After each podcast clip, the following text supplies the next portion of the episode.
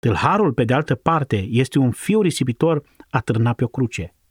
El este crucificat acolo și ceea ce Iisus îi spune este scandalos. Adevărat îți spun. Și folosește adevărat acolo pentru că este prea greu de crezut. Apoi continuă, astăzi vei fi cu mine în rai. Astăzi îți voi face un loc în paradis. Nu la periferie și pe măsură ce demonstrezi o creștere spirituală, acolo te voi muta mai aproape de oraș. Nu, astăzi vei fi, care sunt următoarele două cuvinte, cu mine. A avut el dreptul să fie cu Hristos? Ce a făcut pentru a câștiga acel loc? Nimic.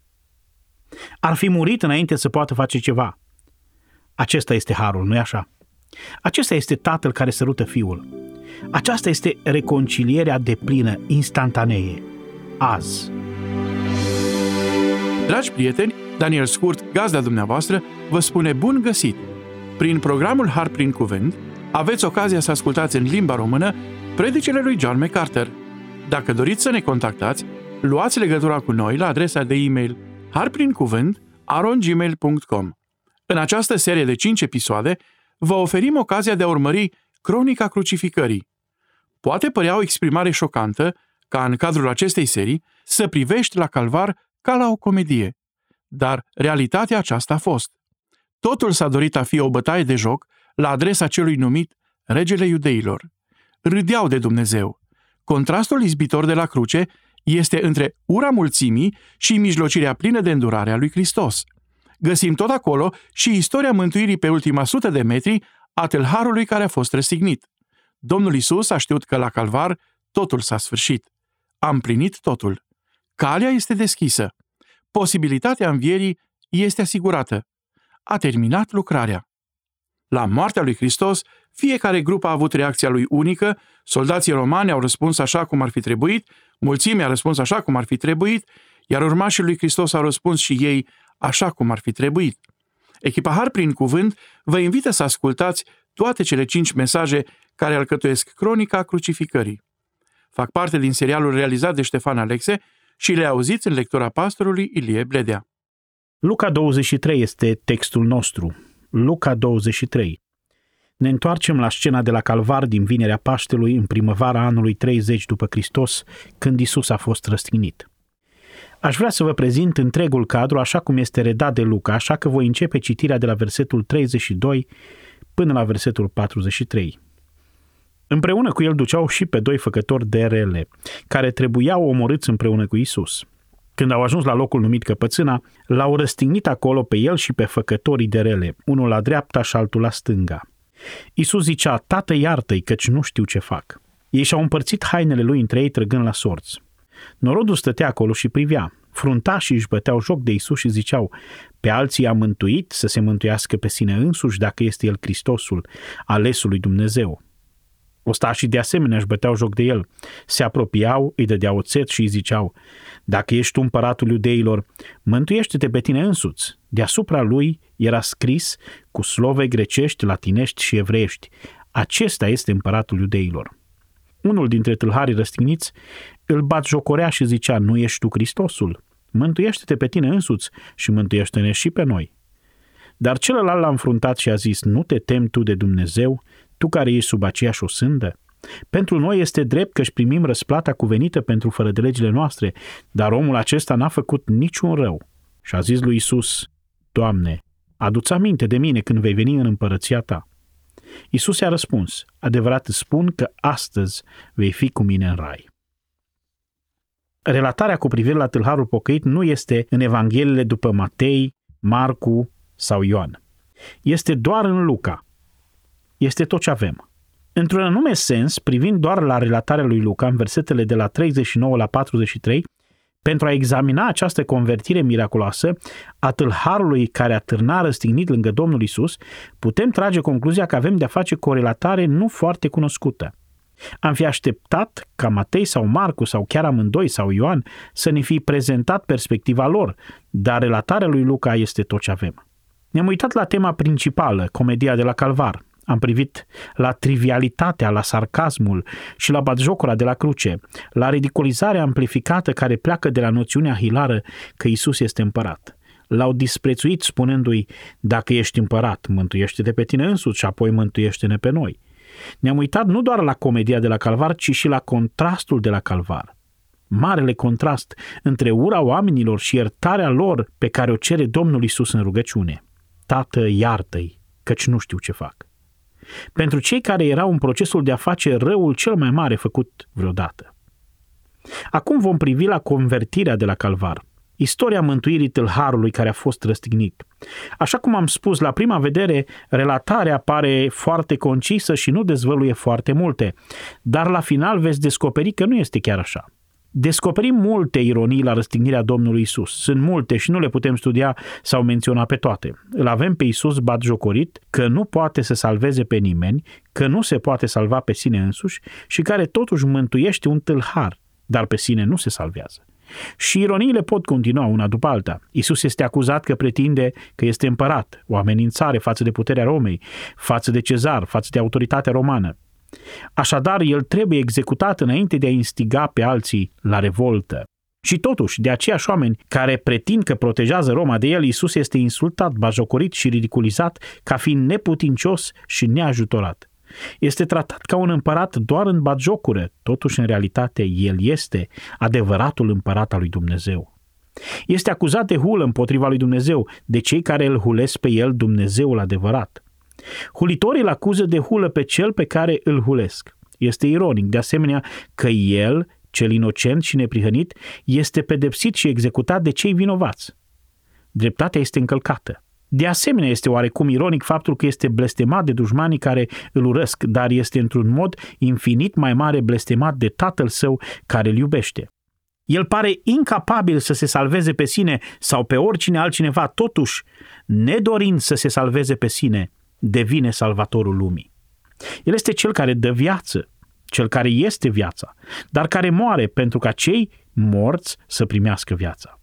Un astfel de păcătos mort atârnă lângă el și lui Dumnezeu în mod miraculos, suveran, puternic, instantaneu, transformator îi dă viață. Și acest păcătos mort este unul dintre tâlhari. Este o altă ironie, aceea că evreii îl doresc mort, astfel încât să poată continua sărbătoarea Paștelui, care indică tocmai moartea sa. Evreii vor să continue cu uciderea mieilor care nu pot înlătura niciodată păcatul, în timp ce îl resping pe cel ce este singurul, adevăratul miel al lui Dumnezeu, singurul care poate înlătura păcatul lumii. În timp ce sunt ocupați cu uciderea mieilor fără putere, Dumnezeu este cu mâna lor, ucigând mielul căruia îi aparține toată puterea de mântuire. Evreii au privit Paștele ca evenimentul în care Dumnezeu i-a scăpat de faraon. De fapt, nu asta a fost Paștele. Ei au privit Paștele cu amintirea că Dumnezeu îi salvează de sub autoritatea faraonului din Egipt. A fost într-adevăr mult mai mult decât atât. În timp ce a fost o eliberare din Egipt, Paștele a fost o eliberare mult mai mare. Vă aduceți aminte ce a însemnat Paștele? Dumnezeu a vestit că va veni o judecată care va cuprinde atât egiptenii cât și evreii iar singurii oameni care vor fi protejați de acea judecată vor fi cei care au pus sângele mielului pe stâlpul ușii și pe prag. Altfel, judecata lui Dumnezeu va atinge acea casă și va lua viața primului născut. Și Dumnezeu nu a făcut diferență între evrei și egipteni. Ar fi luat viața oricărui prim născut. El ar fi adus mânie și judecata asupra oricărei case care nu era acoperită de sângele mielului de Paște. Noaptea Paștelui atunci nu a fost cu adevărat o eliberare de puterea faraonului și de mânia lui, ci a fost o eliberare de mânia lui Dumnezeu. Într-un fel, ei au schimbat sensul sărbătorii, crezând că au fost eliberați de mânia și puterea lui faraon. Au sărbătorit acea parte din ea și au uitat că Paștele adevărat a fost o eliberare de mânia lui Dumnezeu. La fel și păcătoșii merită întotdeauna mânia dacă nu sunt acoperiți de sânge. Iar sângele taurilor și țapilor nu poate înlătura păcatul și nu poate acoperi cu adevărat pe păcătos. Deci ei n-au nicio idee despre ce se întâmplă la cruce, la calvar, când adevăratul miel de Paște moare, astfel încât sângele său să devină protecția tuturor celor care cred în el. Așadar, prin faptul că nu s-a mântuit pe sine, Isus a fost în stare să-i salveze pe alții, exact opusul presupunerii lor că nu poate salva pe nimeni, pentru că nici măcar nu se poate salva pe sine. Cât de diferită este percepția lor, cât de greșită. Și întreaga scenă alimenta această percepție sucită. Nu era nimic clar. Liderii nu vedeau lucrurile clar. Mulțimea, de asemenea. Romanii nu înțelegeau clar situația. Marii preoți nu vedeau lucrurile așa cum trebuia. Marii preoți nu au avut o percepție clară. Nimeni nu a avut-o. Toată lumea avea o înțelegere strâmbă și pervertită a ceea ce se întâmpla și în mijlocul tuturor acestor lucruri, un singur om primește claritatea înțelegerii. În ciuda a tot ce se întâmplă în jurul său și la tot ce participă răsare lumina. Viața iese din moarte, cunoașterea iese din ignoranță, lumina risipește întunericul. Și aceasta este povestea omului pe care îl numim tâlharul pocăit. Este o istorisire personală, este o istorisire foarte personală. Este vorba despre un singur om. Este o istorisire personală a mântuirii, dar este și tiparul istorisirii mântuirii tuturor oamenilor. S-ar putea să citiți istorisirea și să spuneți, bine știți, nu este exact genul de situație pe care o asociem cu mântuirea. Este o istorisire destul de criptată și arată ca o stenogramă istorică. Avem destule informații ca să știm că acest om a îndeplinit condițiile necesare pentru mântuire? Ei bine, dacă te uiți puțin mai atent, vei afla că răspunsul este da. Această istorisire personală dezvăluie mult mai multe lucruri decât la o privire superficială. Este o istorisire personală, dar este istorisirea tuturor, pentru că așa se întorc toți păcătoșii și așa este povestea mea și povestea ta dacă ești credincios. Să privim la istoria acestui om așa cum ne este dezvăluită, versetul 39. Unul dintre tâlharii, criminalii care au fost răstigniți acolo, arunca bajocuri asupra lui. Nu ești tu Hristosul? Salvează-te pe tine și pe noi. Într-o manieră batjocoritoare, sarcastică. Acum amintiți-vă, revenind la versetul 32, erau doi tâlhari, doi hoți, care erau duși să fie omorâți împreună cu el și versetul 33 spune că au fost răstigniți unul la dreapta și unul la stânga lui Isus. Versetul 39 spune că unul dintre tâlhari îi arunca jocuri. Aceasta nu este întreaga poveste. Matei și Marcu ne spun în relatările lor despre cruce că amândoi tâlharii făceau asta. Amândoi. Amândoi s-au alăturat comediei, dacă vreți, jocuri, blasfemiei. Deci pe măsură ce scena începe să se desfășoare, la ora 9 dimineața când Isus este răstignit, ei fac parte din comedie. Ei sunt pe deplin implicați în blasfemia condusă, orchestrată de liderii evrei. Oamenii se aliniază acestei comedii ieftine, soldații și tâlharii răstigniți, chiar dacă sunt atârnați pe cruce suportând aceeași suferință pe care Isus însuși o suportă fizic. Chiar dacă sunt într-un fel de agonie chinuitoare, mortală, adună suficientă energie pentru a arunca batjocuri și blasfemia asupra lui Isus. Atât de puternic, atât de puternic a fost momentul. Atât de infectă era ura. Ei și-au folosit energia pentru asta. Dar în relatarea lui Luca, unul dintre ei tace dintr-o dată. Și mai avem doar unul dintre tâlhari care aruncă batjocuri asupra lui. Ceva i s-a întâmplat celuilalt tâlhar. Pe măsură ce orele treceau pe cruce, unul dintre cei doi, cei mai degenerați oameni de pe dealul Golgotei, prezent la scena răstignirii, un om devotat jafurilor violente, un criminal rău, are parte de o transformare uriașă. Este șocant. O întoarcere la 180 de grade și tace.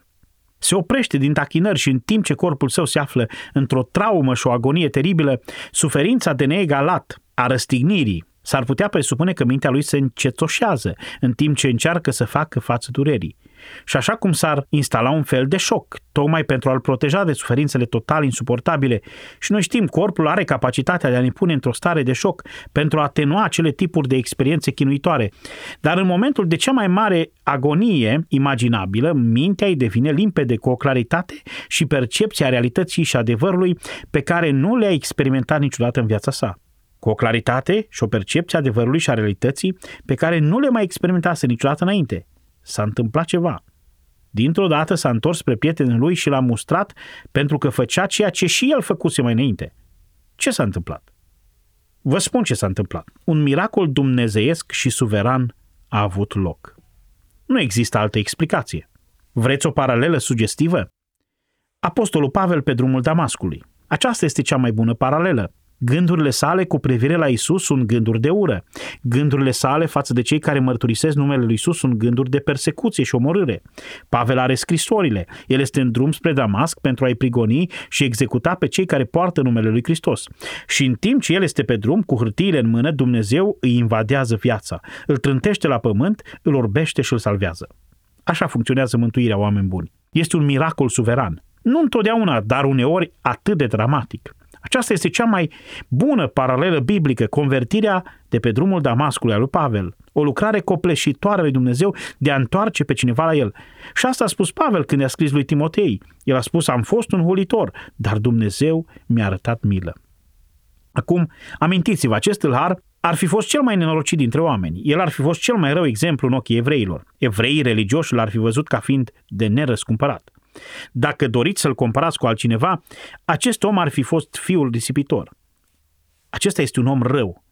Dar dintr-o dată, din momentul în care este transformat dramatic, devine imediat evident ce s-a întâmplat. El trece de la blasfemia împotriva Domnului Isus la a fi îngrozit de celălalt criminal care îl bagiocorește pe Domnul Isus.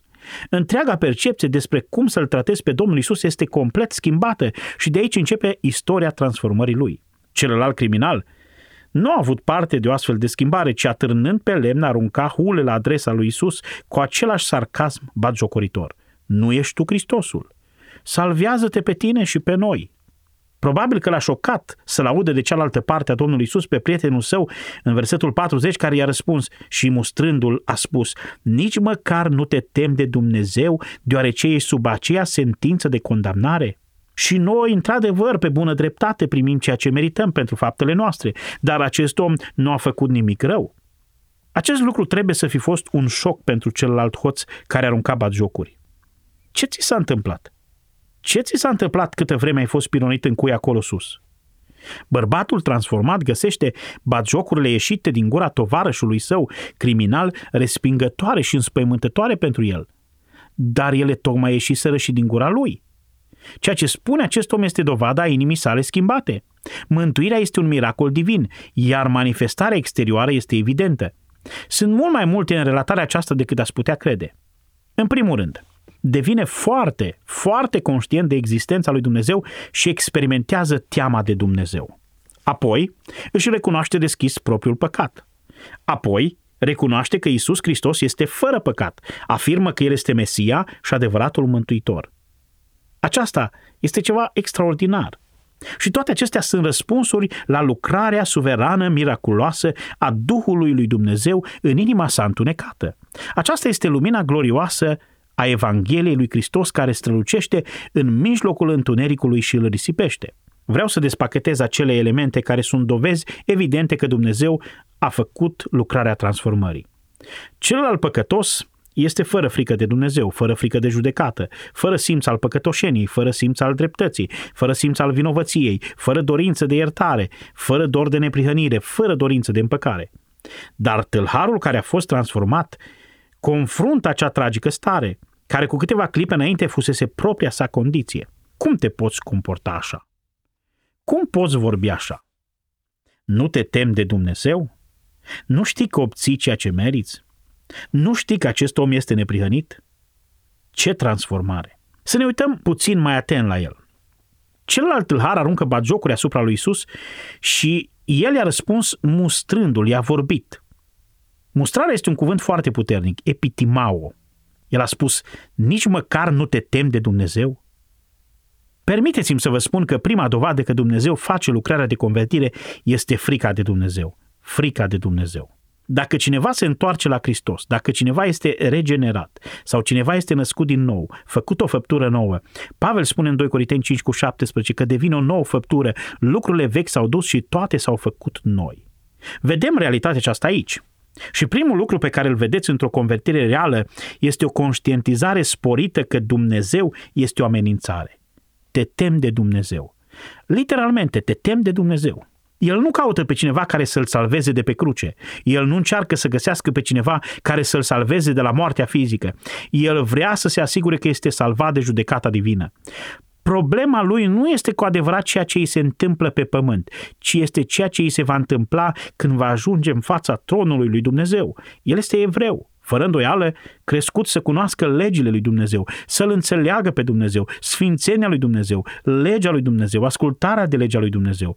El a încălcat legea lui Dumnezeu, el a încălcat direct legea lui Dumnezeu. El este un cunoscut călcător al legii lui Dumnezeu. El a fost evaluat și dovedit că a călcat legea lui Dumnezeu și moare de o moarte care este dreaptă. Și el afirmă cu claritate asta. Legea oamenilor a fost o reflectare a legii lui Dumnezeu, cu siguranță în Israel, așa că știe că dacă asta îi se întâmplă, pentru că a încălcat legea lui Dumnezeu, ce îi va face oare Dumnezeu când va sta în fața lui? Dintr-o dată, el vede clar ceea ce învățase despre lege, vinovăție, păcat și judecată. Știa că a călcat legea lui Dumnezeu. El a fost în lăuntru lui convins de lucrarea Duhului Sfânt, prin care a conștientizat că ceea ce primea de la un judecător uman era doar un mic eșantion din ceea ce avea să primească de la judecătorul divin.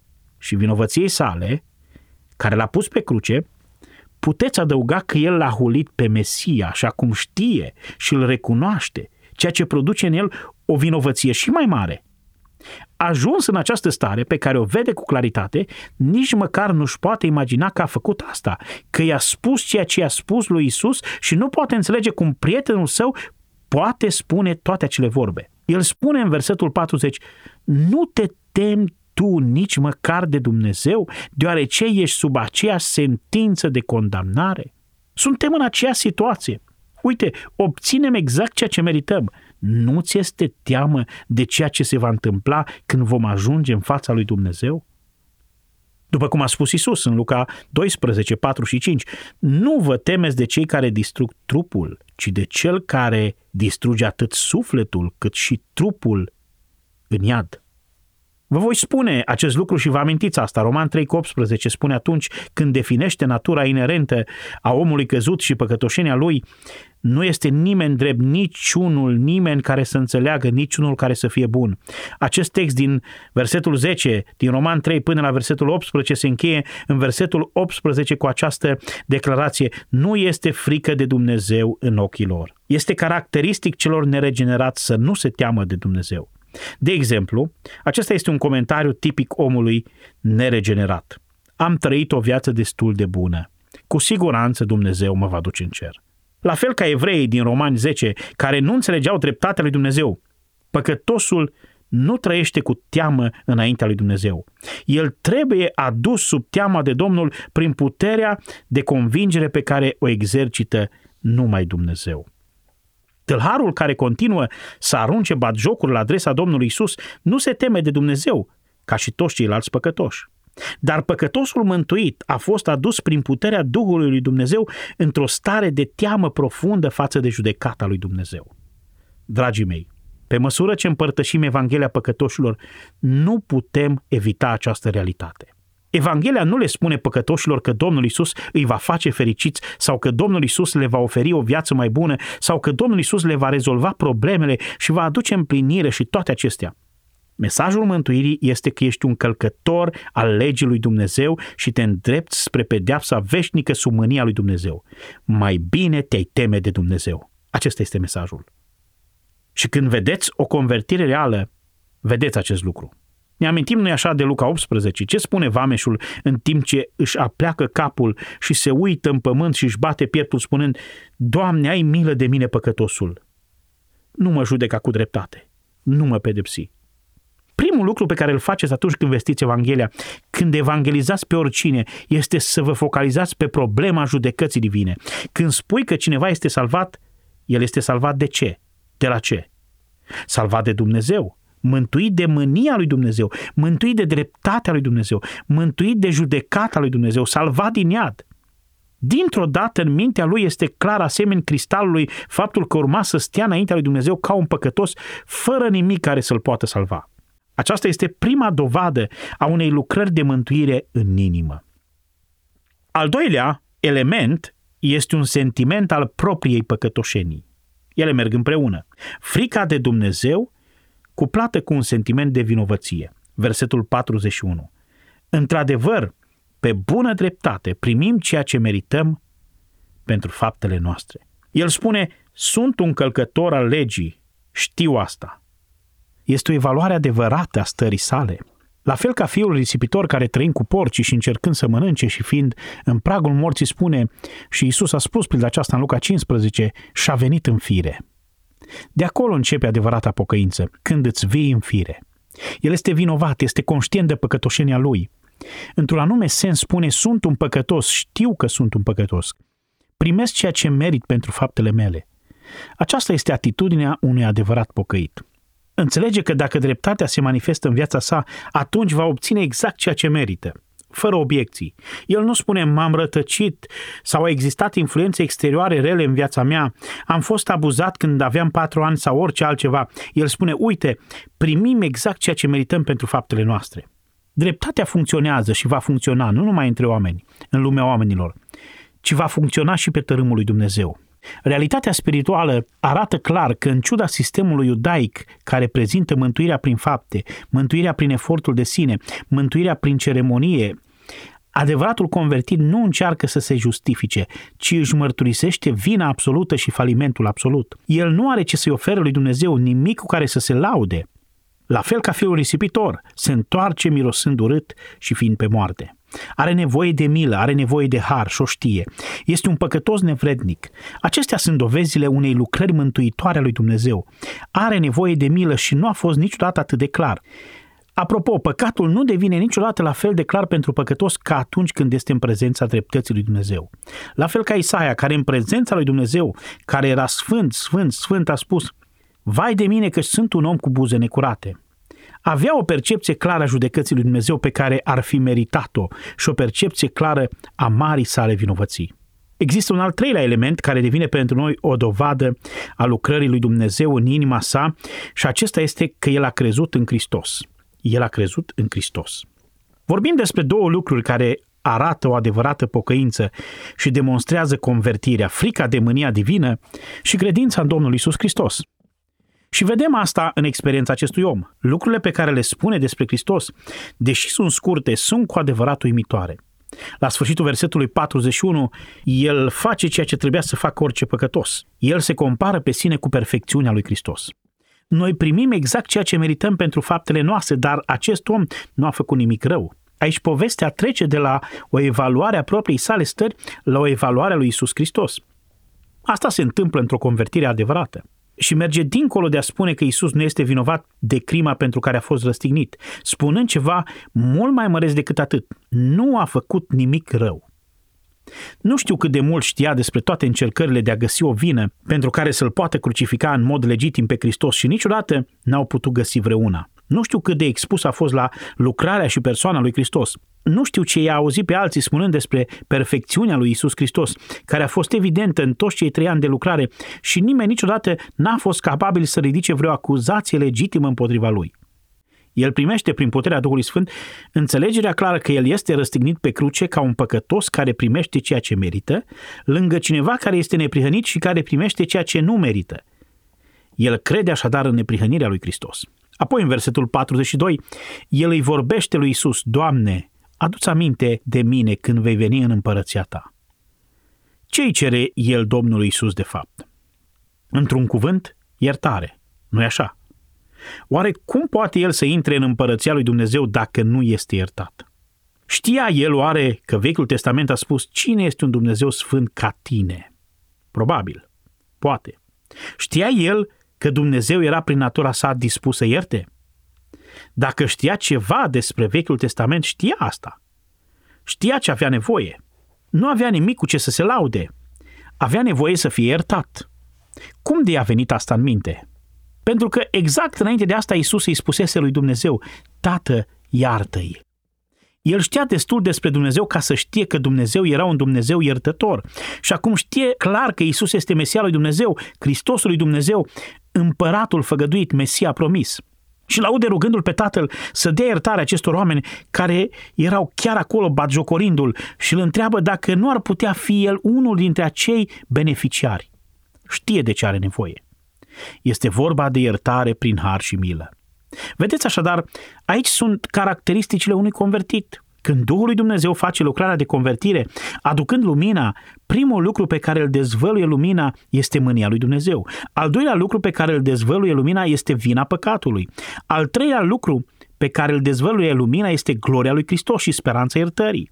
Era același lucru pe care vameșul îl spunea, Doamne, ai milă de mine păcătosul. Există iertare la tine.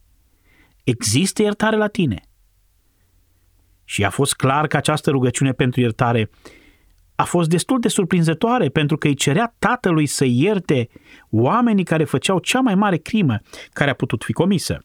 Îl răstignesc pe Fiul lui Dumnezeu și o fac cu veselie, sarcasm și bagiocură și cu dispreț. Ca atare, el concluzionează dacă există iertare, dacă există har, dacă există milă disponibilă la Dumnezeu pentru oamenii care fac acest lucru, poate există har și milă și iertare și pentru mine. Poate aș fi unul dintre cei care primesc iertare. Și apoi îmi place asta, el spune, Isuse, Yeshua. Ce înseamnă asta? Jehova salvează.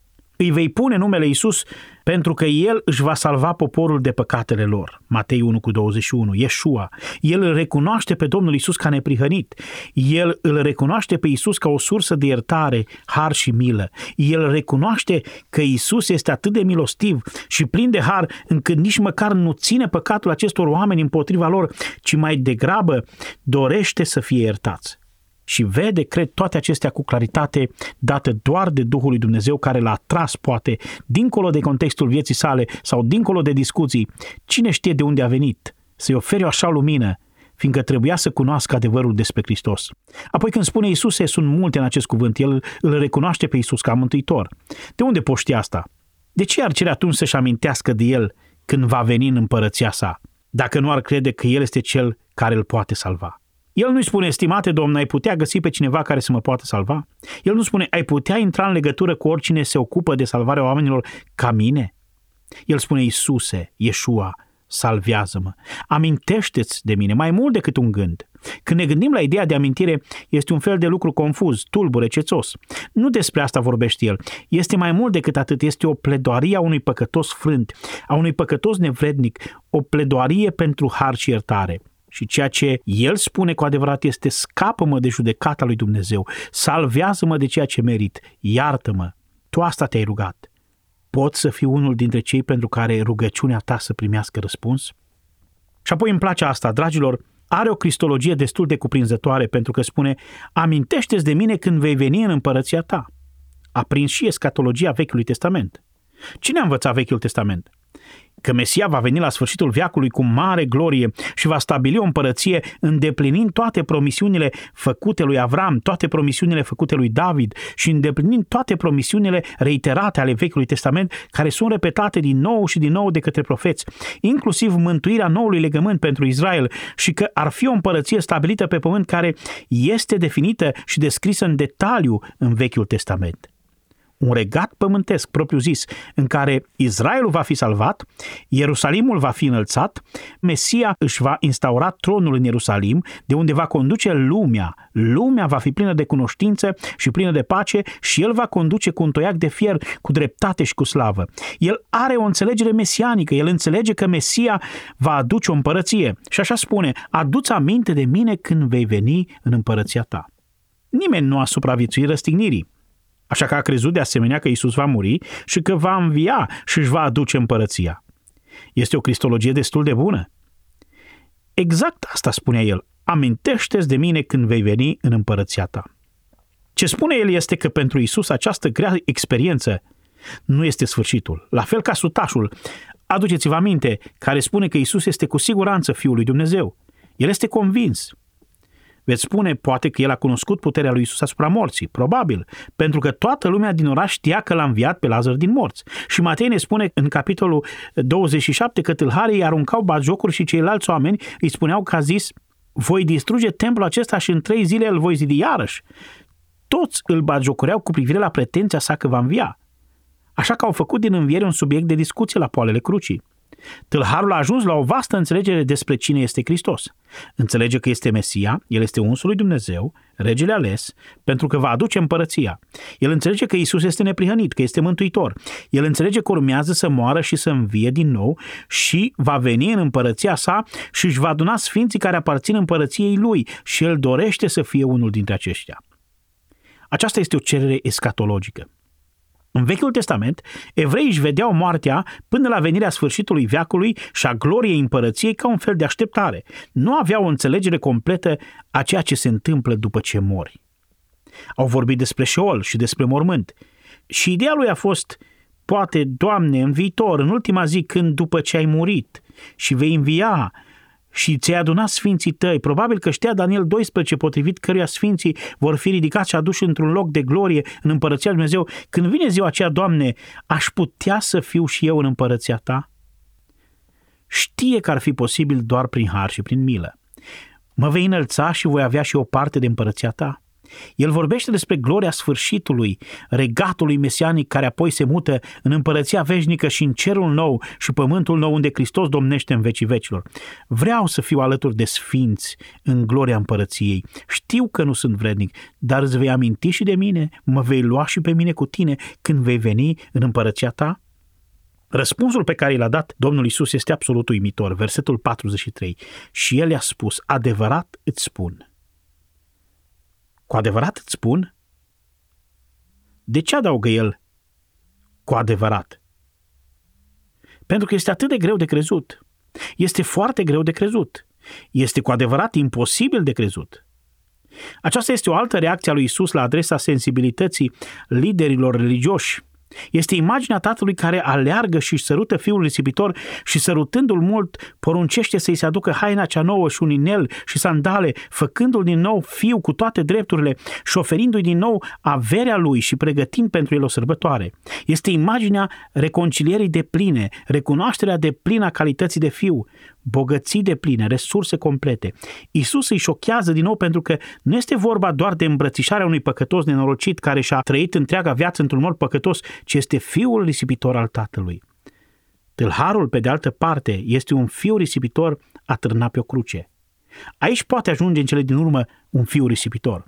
Și bărbații care au trecut pe aici pot recunoaște asta.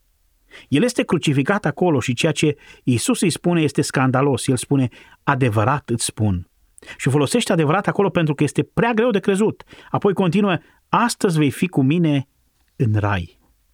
Dacă Domnul Isus ar fi fost romano-catolic, el ar fi spus, da, poate când va veni împărăția mea, vei putea ieși din purgatoriu. Sau dacă ar fi fost în sistemul evreiesc al ritualurilor, ar fi trebuit să fi spus, știi ce, îmi place atitudinea ta, dar nu mai ai timp să-ți câștigi intrarea în împărăție. Ești pe moarte. Nu există prea multe speranțe pentru tine. Ce înseamnă ce spune Isus? Astăzi? Astăzi? Astăzi îți voi face un loc în paradis. Nu la periferie și pe măsură ce demonstrezi o creștere spirituală, acolo te voi muta mai aproape de oraș. Nu, astăzi vei fi, care sunt următoarele două cuvinte, cu mine. A avut el dreptul să fie cu Hristos? E o glumă, nu? Cu mine? Să-i spună Domnul Isus azi? Ce a făcut pentru a câștiga acel loc? Nimic. Ar fi murit înainte să poată face ceva. Acesta este harul, nu-i așa? Acesta este tatăl care sărută fiul. Aceasta este reconcilierea de plină, instantanee. Azi. Paradis, paradeisos, un cuvânt vechi, persan pentru grădină, este un sinonim pentru cer. În 2 Corinteni 12, Pavel spune în versetul 2, am fost răpit în al treilea cer. Și apoi în versetul 4 spune că a fost chemat în paradis. Același lucru, al treilea cer, primul cer atmosferic, al doilea cer spațiul celestic, al treilea cer reședința lui Dumnezeu. Acesta este paradisul. Sau Apocalipsa 2 cu 7, Iisus spune, celui care va birui îi voi da pomul vieții care este în paradisul lui Dumnezeu. Dacă te întorci la Apocalipsa 21 și 22, pomul vieții este în cer. Deci el nu spune nimic altceva decât vei fi cu mine în cer astăzi. Nu există loc de așteptare. Nu există un loc de tranziție.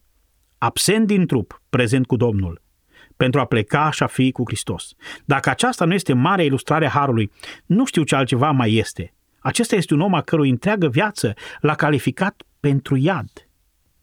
Și într-o clipă, un Dumnezeu suveran l-a curățat și a dat o claritate de plină asupra lui și asupra lui Hristos și prin puterea Duhului Sfânt l-a salvat de judecata divină și în aceea zi l-a întâlnit în cer și a stat în părtășie cu el. Poți să înțelegi cât de absolut de inacceptabil este acest lucru pentru un sistem de îndreptățire prin fapte? Mai este și altceva aici care mă frapează. Cei mai mulți dintre noi, la un moment dat, în viața noastră creștină, ne-am pus întrebarea dacă sunt cu adevărat creștini. Destul de corect. Mă întreb dacă sunt cu adevărat salvat. Unii oameni se frământă mai mult decât alții cu asta. Nu ar fi fost bine dacă în momentul în care ai fost mântuit, Isus ar fi apărut și ți-ar fi spus, astăzi vei fi cu mine în paradis? Ar fi fost frumos să primești un fel de garanție. Aceasta este manifestarea unei astfel de bunătăți și o astfel de mânghiere pentru un om care ar fi fost în acel moment atât de copleșit de propriul său păcat, luptându-se din greu să înțeleagă ceea ce Isus tocmai a spus. Astăzi vei fi cu mine în paradis. El ar fi fost măcinat de realitatea rușinoasă a întregii sale vieți de păcat și nu ar fi avut nimic pe care să se sprijine, vreo altă dovadă care să-l îndreptățească în afară de aceasta. Astfel, pentru a elimina orice neliniște nejustificată, Iisus i-a spus doar, vei fi acolo cu mine, cu mine. Raiul nu este un loc unde poți merge să-L vezi pe Isus. Raiul este un loc în care vei fi alături de El. El însuși va locui cu tine. El a cerut un loc în viitoarea împărăție și Hristos i-a dat un loc în prezența sa chiar în acea zi și pentru totdeauna. De neimaginat pentru fratele mai mare din pilda fiului risipitor. Cerul instantaneu. Tâlharul credea într-un regat pământesc, un regat mesianic. El credea că regatul va fi populat de sfinți și condus de Mesia. El a crezut că Isus este Mesia. Isus a fost pentru el mântuitorul, Isus a fost cel neprihănit, Isus a oferit plinătate de iertare prin har și el a cerut iertarea respectivă și a primit-o. Deci, bagiocoritorii greșesc. Domnul Isus poate salva. Dar singurul mod prin care îi poate salva pe păcătoși este să nu se mântuiască pe sine. A înțeles tâlharul în acel moment că Domnul Isus a târnat de fapt pe cruce și că era nevinovat? Da. A înțeles el și că Domnul Isus îi purta vinovăția? Nu știu. Dar cu siguranță vameșul din Luca 18, bătându-și pieptul, a spus, ai milă de mine păcătosul, fără să înțeleagă ceva despre cruce. Înainte de cruce și de înviere, acesta este un exemplu clasic de convertire a oamenilor din Vechiul Testament, numai că este dincolo de o convertire a Vechiului Testament. A venit la Hristos și crede foarte repede, din cât poate cunoaște adevărul despre Hristos. Deci, Batjocoritorii, într-adevăr, sunt într-o mare eroare. Isus poate salva, dar pentru a-i salva pe alții, trebuie să-și dea propria viață. Aceasta este istoria unui singur om, dar este și istoria noastră, a tuturor. Cu toți am fost mulți, nu așa, de harul suveran. Am fost luminați în mijlocul întunericului și am fost aduși la viață din moarte, înfruntând mânia lui Dumnezeu, realitatea păcatului și adevărul despre Hristos, căruia i-am cerut har și iertare. Și Domnul este atât de dornic încât de îndată ce tu ceri, El dorește să spună astăzi. Dacă aceasta este ziua în care vei muri, Isus îți poate spune, vei fi cu mine. Unii oameni cred că atunci când Isus a murit, El a mers în iad timp de trei zile. Nu. S-a dus și și-a anunțat biruința, dar în aceeași zi a fost cu acel tâlhar în ceruri. Ce har! Acesta este harul care vine pentru oricine cere iertare. Părinte, îți mulțumim din nou pentru claritatea Scripturii. Mulțumim pentru bogățiile sale și suntem atât de binecuvântați, Doamne. Ce putem spune? Nu sunt cuvinte care să exprime recunoștința noastră.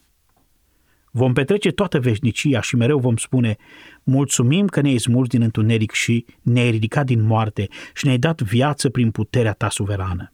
Este atât de uimitor, este atât de clar că mântuirea este prin har, prin credință, nu prin fapte. Pentru acest lucru merit slavă. Aceasta evidențiază gloria dragostei și a milei tale, a îndurării și a harului tău în moduri atât de mărețe. Cu toții suntem ca tâlharul care s-a pocăit. Cu toții suntem sub mânia ta. Suntem salvați chiar de Dumnezeul care ne-ar distruge, dacă nu ne-ar fi mântuit. Ce glorioasă este mila aceasta pe care ți-ai descoperit-o și îți mulțumim că putem fi iertați pentru că păcatele noastre au fost plătite de Hristos. Ne rugăm, Doamne, ca Tu să iei adevărul și să-L torni adânc în inimile noastre, ca să Te putem cunoaște și să ne bucurăm că Te cunoaștem în plinătatea profunzimii înțelegerii măreției mântuirii Tale. Îți mulțumim în numele Lui Hristos. Amin. Ați ascultat în lectura pastorului Ilie Bledea un mesaj din seria Cronica Crucificării. Face parte din programul care vă pune la dispoziție predicele lui John MacArthur în limba română. Vă anunțăm că echipa Har prin Cuvânt vă oferă în dar o carte scrisă de acest autor. Aflați care este cartea disponibilă în această perioadă scriindu-ne la harprincuvânt.arongmail.com sau sunând la telefonul 0740 054 599 Onorăm doar solicitările din țara noastră, iar taxele poștale sunt gratuite. Dacă apreciați acest serial, recomandați-l și prietenilor dumneavoastră. Sunt Daniel Scurt și vă invit să ascultați următorul mesaj din Har prin Cuvânt.